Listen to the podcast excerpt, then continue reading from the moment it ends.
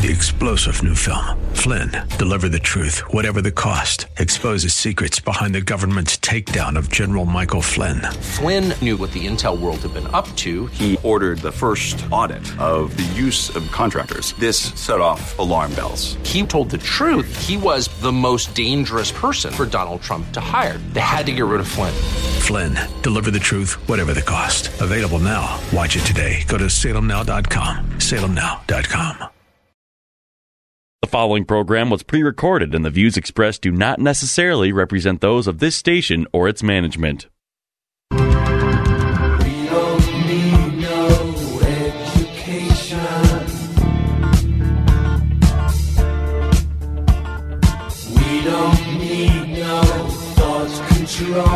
Get ready to take notes because school is now in session. Tackling the biggest issues in education, this is Education America. Save the classroom, save the country. Here are your hosts, Headmaster Rebecca Hagstrom and co host Abigail Johnson. Welcome to Education America, where we are working to save the classroom so that we can save the country. Join the conversation. K 12 education is the playing field where the battle is on for the future of our country. And as the 16th president, Abraham Lincoln, succinctly stated, the philosophy of the schoolroom in one generation will be the philosophy of government in the next. Abigail, I have I'm so excited for the guest that we have on our show tonight. Yes, absolutely. And I'm going to go ahead and let you introduce him. Tonight we have with us, um, we are um, the Ambassador Andrew Bremberg. He mm-hmm. is the president of the Victims of Communism Memorial Foundation. Previously, he served as the representative of the United States to the Office of the United Nations and other international organizations in Geneva. Ambassador Bremberg has a long history of public service. Prior, prior to his work at the UN, he served as the assistant to the president and director of the Domestic Policy Council for the Executive Office of the President. He previously served as policy advisor and counsel on nominations for the office of Senate Majority Leader. He also worked for the nonprofit MITRE Corporation as senior health policy analyst and department manager, and for the U.S. Department of Health and Human Services. Ambassador Bremberg earned a BA from Franciscan University of Steubenville in Ohio and a JD from Catholic University of America in Washington, D.C. He and his wife Maria have four children and live in Virginia. And we are really looking forward to chatting with him today about the foundation that he runs and does an excellent job of advocating for. Mm-hmm. Ambassador, welcome to the show. Thank you so much. It's great to be with you today. Yeah. So, Ambassador, we um, have been able to have a conversation with Ken um, and learn a little bit more about the victims of communist um, Memorial Foundation and the museum and some of the things that you're working on there. And so what we are really hoping to focus in on today is specifically how we're seeing communism play out in China. And I think it's pretty interesting because we're really seeing that heat up in China yes. right now. And um, I, I, I, just am so glad that we're having you on to speak about this and you being having served as an ambassador, and I think you've only been in your role with the Victims of Communism group since 2021. Um, you're coming from personal experience in dealing with these issues. And so, can you tell us what communism in China looks like today? Absolutely. And uh, likewise, I'm so excited to have this conversation. You guys are doing such important work at reaching young people. And that, that's really the mission mm-hmm. of our, found, our foundation. And I'm so glad that Ken's been able to talk with you about both the museum and our new curricula resource that we've just been making available to teachers. But yes, it's wonderful. Uh, the situation of communism in China today. Uh, this is actually why I came to the Victims of Communism Foundation when I left government service, mm. serving as the ambassador in the UN. Mm. My time in the UN was incredibly eye opening, mm. seeing the challenge and, frankly, threat posed by the Chinese Communist Party today. Mm-hmm. That's not something I think most people are aware of. Right. Um, and it wasn't until serving abroad, working in you know the UN, what most people think of as this wonderful you know international organization where countries come together on equal footing to have mm-hmm. you know rules to work together for peace and prosperity and you know development, uh, and to see them working so aggressively to advance a communist ideology was shocking. But let me just mm-hmm. quickly mm-hmm. get back to your actual question. What does it look like? Mm-hmm. What it looks like is, you know, 21st century technology enabled totalitarianism. Mm. You know, I don't know Scary. if, you know, if all your listeners, you know, have done their reading and read, you know, 1984 Oh, this is exactly what I was thinking of. Yes. Yeah. right? But worse, because uh, you know, 1984 didn't expect the real, uh, or didn't fully anticipate the real technological innovations that would take place and enable that. And Right. you know, for for your listeners who may not know about how we got here with China, mm-hmm. so you know, the Chinese Communist Party you know, actually celebrated its hundredth year anniversary. Mao Zedong hmm. led a civil war in China Mm. to take over the country with a communist leadership, which succeeded uh, a- after the end of World War II. And mm-hmm. very brief history, he engages in this massive, you know, very communist ideologically driven forced industrialization mm-hmm. called the Great Leap Forward mm-hmm. that results in the deaths of tens of millions of Chinese. Mm. He then, uh, uh, in, in the 1970s, pushes a policy called the Cultural Revolution. Um, that you know th- their their commitment to communism had not been deeply rooted enough. This is frequent in communist regimes where they have to renew the revolution, so to speak. Um, and again, this policy leads to the deaths of tens of millions, and frankly, the the persecution, uh, massive human rights violations of their own citizens for for an extended period of time. And then we see 1989. Mm-hmm. Um, while while in Central and Eastern Europe we see the wall fall and the end of Soviet communism, in China we see Tiananmen Square, mm-hmm. which you saw oh, millions yes. of Chinese, not just in Beijing but around the country, protest similarly to what happened in Europe mm-hmm. for an opening, for democracy, for rights, and we saw the brutal crackdown. You know, tanks rolled into the square and slaughtered student protesters. Yeah. Stunning. A stunning vision. I, I will never forget the vision of the one student standing in front of that tank. Yeah, Tank Man. That's exactly. We, we still to this day do not know his identity. He was, of course, disappeared, hmm. and we don't know if he was, uh, you know, killed or alive or, or So what happened sad. to that, you know, that, that iconic image mm-hmm. of a man standing in the front of a row of tanks coming towards, you know, student protesters. Mm-hmm. Yeah. And, you know, in 1989, we were a much more connected world than we were back when Mao took over and even in the early 1970s.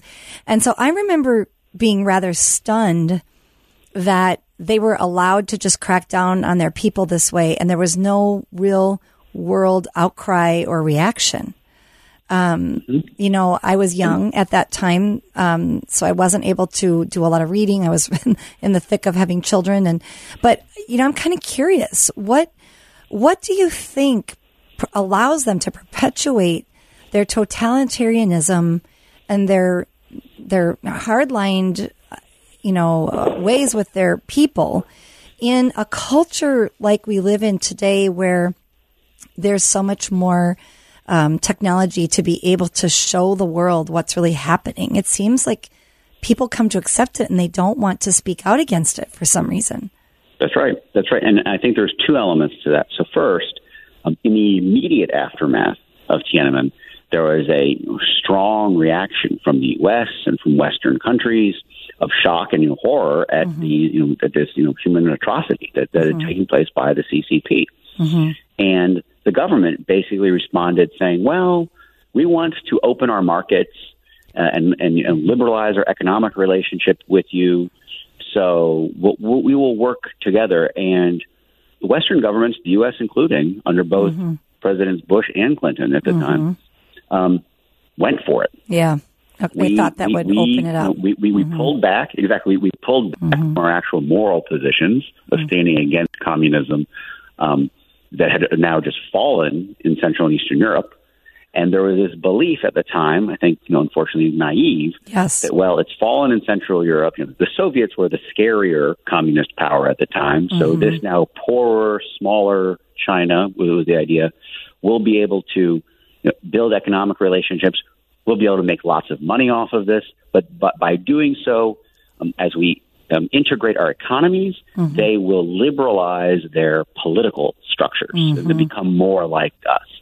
And that was a game that the Mm-hmm. Chinese played clearly for 20 years. Yeah. So from you know the beginning of the 1990s through the first decade of the 2000s, this is a game that they play where um, they would say many of the right, nice things, look to externally cooperate and work with the U.S. and other Western countries, all the while. Um, you know, using this as an opportunity to strengthen their economy, pull in investments from around the mm-hmm. world mm-hmm. to help strengthen their own domestic growth. Mm, China has grown, you know, double-digit economic growth to be able to basically kind of buy off their domestic population Yeah. to mm. say we'll give you a higher standard of living with less freedom. But this mm-hmm. is the kind of deal that they that they kind of made, and this all starts to change ten years ago, where Xi Jinping, the current know, ruler in China, takes over mm-hmm. and really starts to change things. And you see the more kind of Maoist, kind of mm-hmm. brutal, true kind of communist ideologue come through. Hmm. And in the last 10 years, as we've seen, the crackdowns on their own domestic population, the reimposition of communist economic policies mm-hmm. um, in terms of exerting greater levels of state control over their own domestic economy, and their increasing um, military presence and you know aggressive behavior in the entire Asia Pacific are all signs that we see um, not this you know hopeful reformist government, but one that is in the process as we speak of brutally cracking down and tightening its communist ideology on its own population. Which is it, it is again it's so stunning to me. And i know that you mentioned early on you know what is communism in china? And you said well you know we're in the 21st century or 21st century totalitarianism totalitarianism but enabled by the technology sector. And i remember reading i don't know how many years ago an article in the wall street journal. It was it was a long time ago now. Um, that Google was considering entering China and they decided not to at the time because they didn't want to be used as a tool of the Chinese Communist Party against the people. But then it was only, I felt like it was just a few years later that suddenly they caved and they went in. And now, you know, you hear recent reports that Apple turned off their airdrop feature to prevent the dissidents who are trying to fight for their freedom right now from being able to easily share videos with one another. And um, how do we end up with these Western companies, these high tech companies that that are built off of capitalism, who often are woke, but still defending very oppressive regimes like China and Iran through their technology. You know, how do we end up in that place? Know, this is exactly right. Um, the role that technology, including, as you said, Western, you know, technology companies plays in China is deeply uh, disturbing. So, Yeah. you know, as I mentioned, you had this you know, 20 now 30 year period of continued economic integration between the United States and China. For a long time, that was mostly about manufacturing. We outsourced cheap labor. Uh, to you know, manufacturing for cheap labor, and it was seen as an opportunity to get goods cheaply, which is still the case in certain sectors today. But then what happened as we helped build their Chinese middle class through our economic relationship, companies realized China is not just an opportunity for labor, but it's a potential market. Mm-hmm. And that's why you see across the tech industry, the entertainment industry, whether it's Hollywood or sports like the NBA, mm-hmm. that are basically kowtowing mm-hmm. to the CCP Yeah. because they want market access. They want to be able to sell. It's, it's- it's not just wanting to buy stuff from China now. Yeah. They want to be able to sell, you know, products, games, um, services into China as a huge, you know, it's a, huge country with potentially large customers Yeah, b- b- yeah. base, Yeah. and that's you know that's what drives this you know corporate interest in, in doing so. And you know you mentioned the tech companies. This is one that we here at Victims of Communism felt it was extremely important. In fact, earlier this year, we released uh, a first report called our Corporate Complicity Scorecard Okay. where what we did is we actually examined um, eight U.S. tech companies and looked at their business activities inside China um, to examine, you know, what level of, and we gave them grades, you know, A through F, um, of, of, of what is their corporate complicity with some of the worst activities taking place in China. And let me just say at the outset, the way this report was done, just because they did business in China, we did not hold that against them in, in, in the scorecard. What we did is we examined their participation in supporting the CCP's military modernization, the modernization of their PLA, People's Liberation Army, mm-hmm.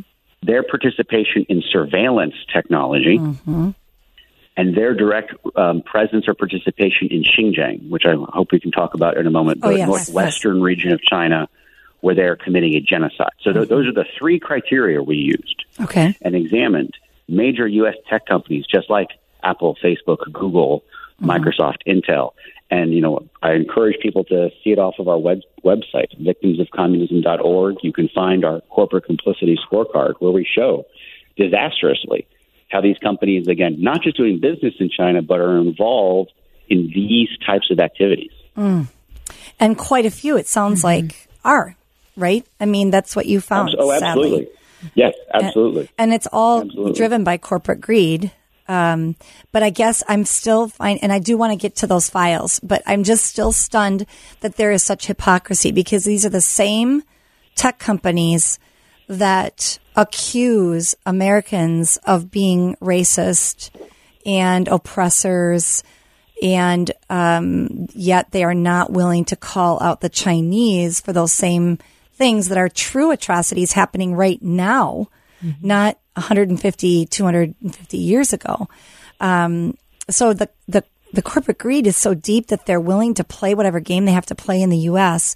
to get the favoritism, I suppose, of the left. And then in China, it's a completely different game.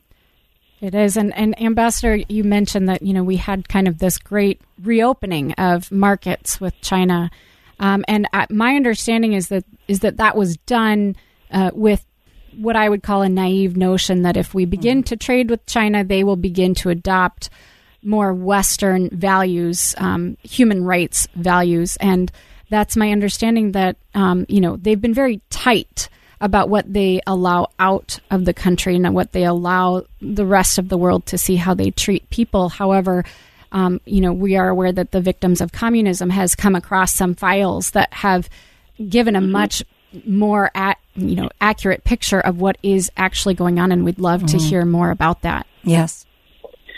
Yeah, so this is directly related to uh, the furthest northwest province. And when I say province, I mean not, not province. It's a massive region, basically the, the, the size of Tibet, in the northwestern region of China called Xinjiang.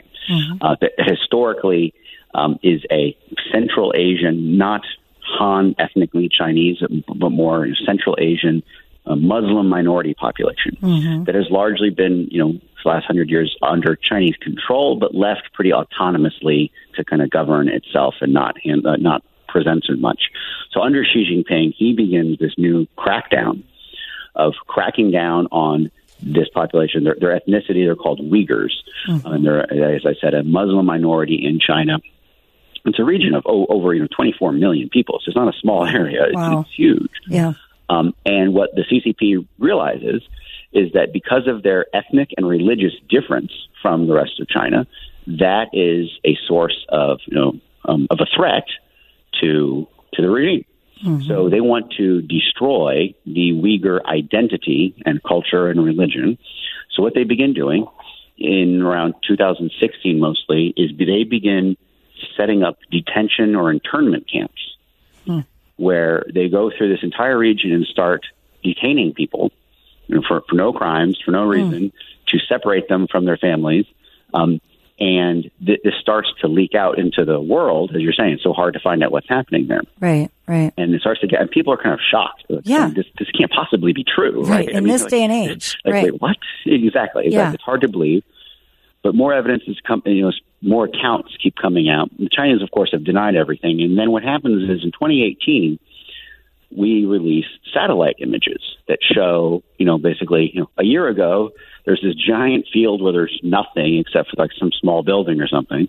And then 11 months later, there's a massive security compound that's been built there. And we're like, Hmm. what's that? Hmm. Yeah. And this was the moment when China had to pivot to their to their second lie. Their first lie was the denial of anything was happening. yeah. And then they pivot, they created the story, which is, oh, this is what they call part of their poverty alleviation programs. These these oh. Western rural areas Oh. are poor, and then what they had built were they called them vocational education centers. Oh, So brother. I'm thinking like Oh. residential community college, Right, are- right. and, and of course, we're asking like, why are there like barbed wire fences around Right, it? And Why are there like security towers? But they're just you know lying and saying, no, no, this is just about protecting students, and this is how we're helping educate Oh, you know the- these you know poor minorities in Western China, and th- and this is their their their lie, and they, and they hold to this lie for for a while, and then this year it was truly incredible. Um, a hacker, not not not affiliated directly with my organization at all, Mm-hmm. a hacker managed to hack uh, CCP police stations in Xinjiang wow.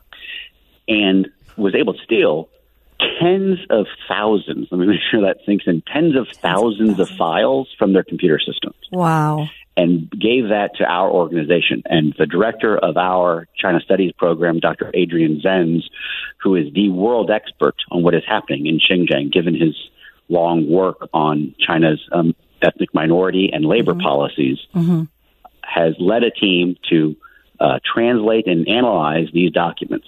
And when I say files, you know, files of all types, not just documents, but images. We we we Oh, we received the first images from inside these camps. Oh, my. And guess what? Wow. It's not it's not community college. Yes. Okay? It's not night We're not classes. This is not what's happening here. We're not helping Uh, this. it's- it's extremely clear. Yeah.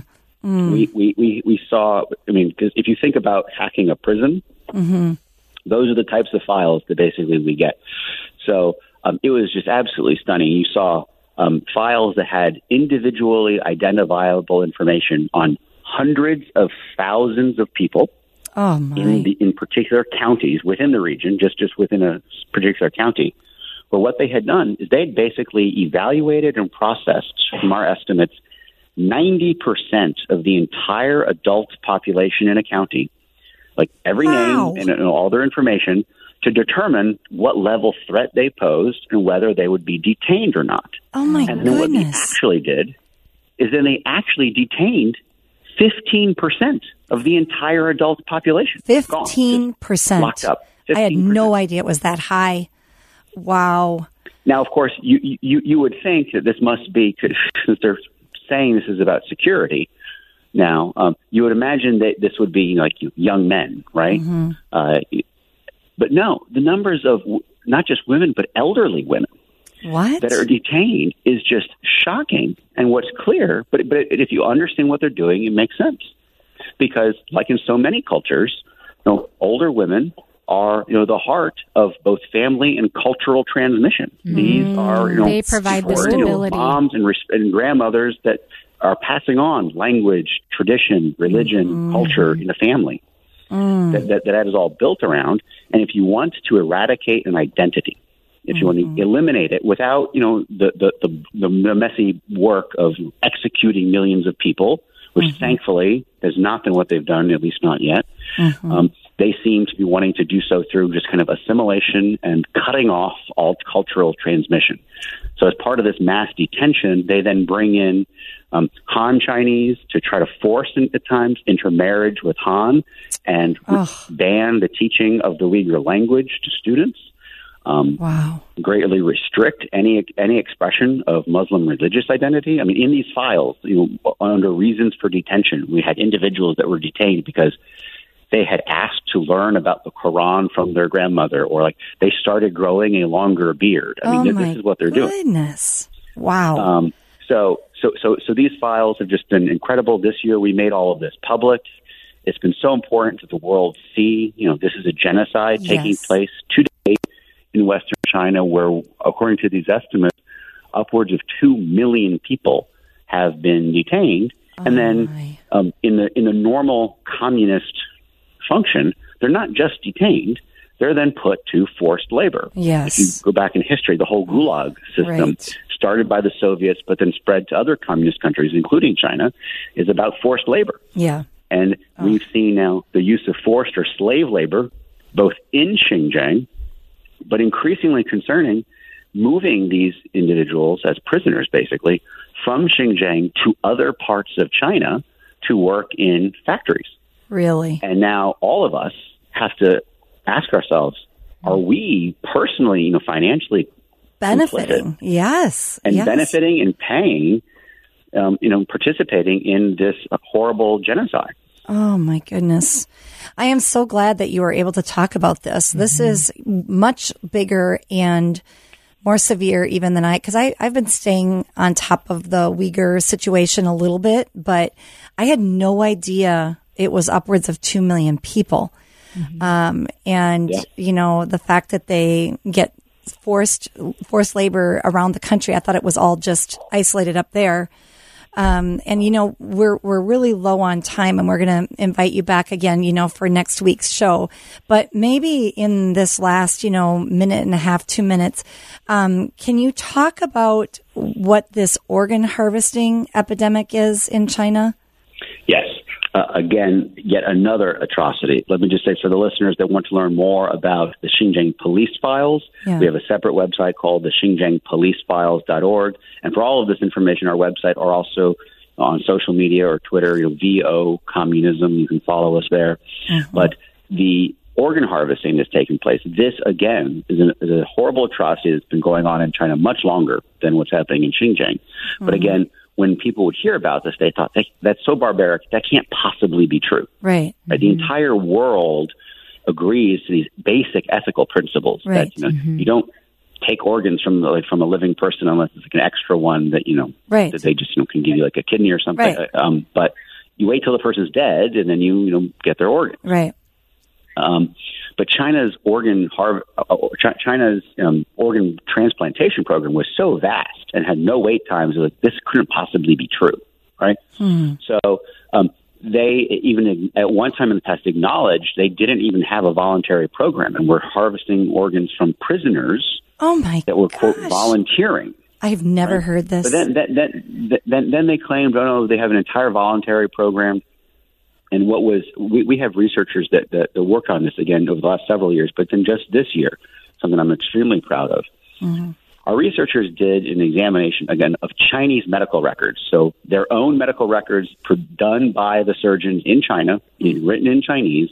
We were able to get those records and examine those records of their surgeries, and our team was able to document that in dozens of cases, if you just read the record, it showed that the way they had actually, because we had our own researchers, plus we had um, transplant surgeons as consultants on this project to, to work with us, they were showing how the procedures they used made clear that the patient was still alive when they started the surgery. oh, for oh heaven's goodness. sakes. And You know, Ambassador, we're so sorry we are running up against a hard stop here, but we look forward to having you on again. We know that your organization is doing so much to bring awareness, and we will absolutely continue this discussion another week.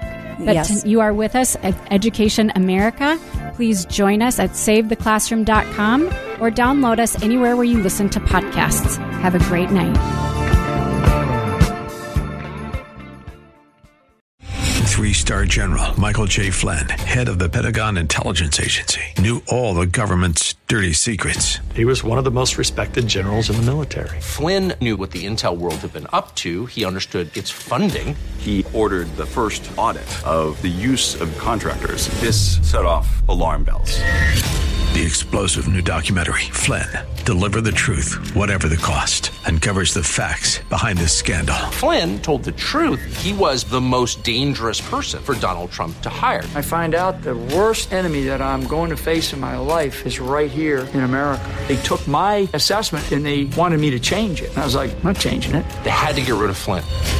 With in depth interviews, archival footage, and never before seen personal records of the man behind the headlines. I just felt like I was drowning. Flynn, Deliver the Truth, Whatever the Cost. Available now. Watch it today. Go to salemnow.com. Salemnow.com.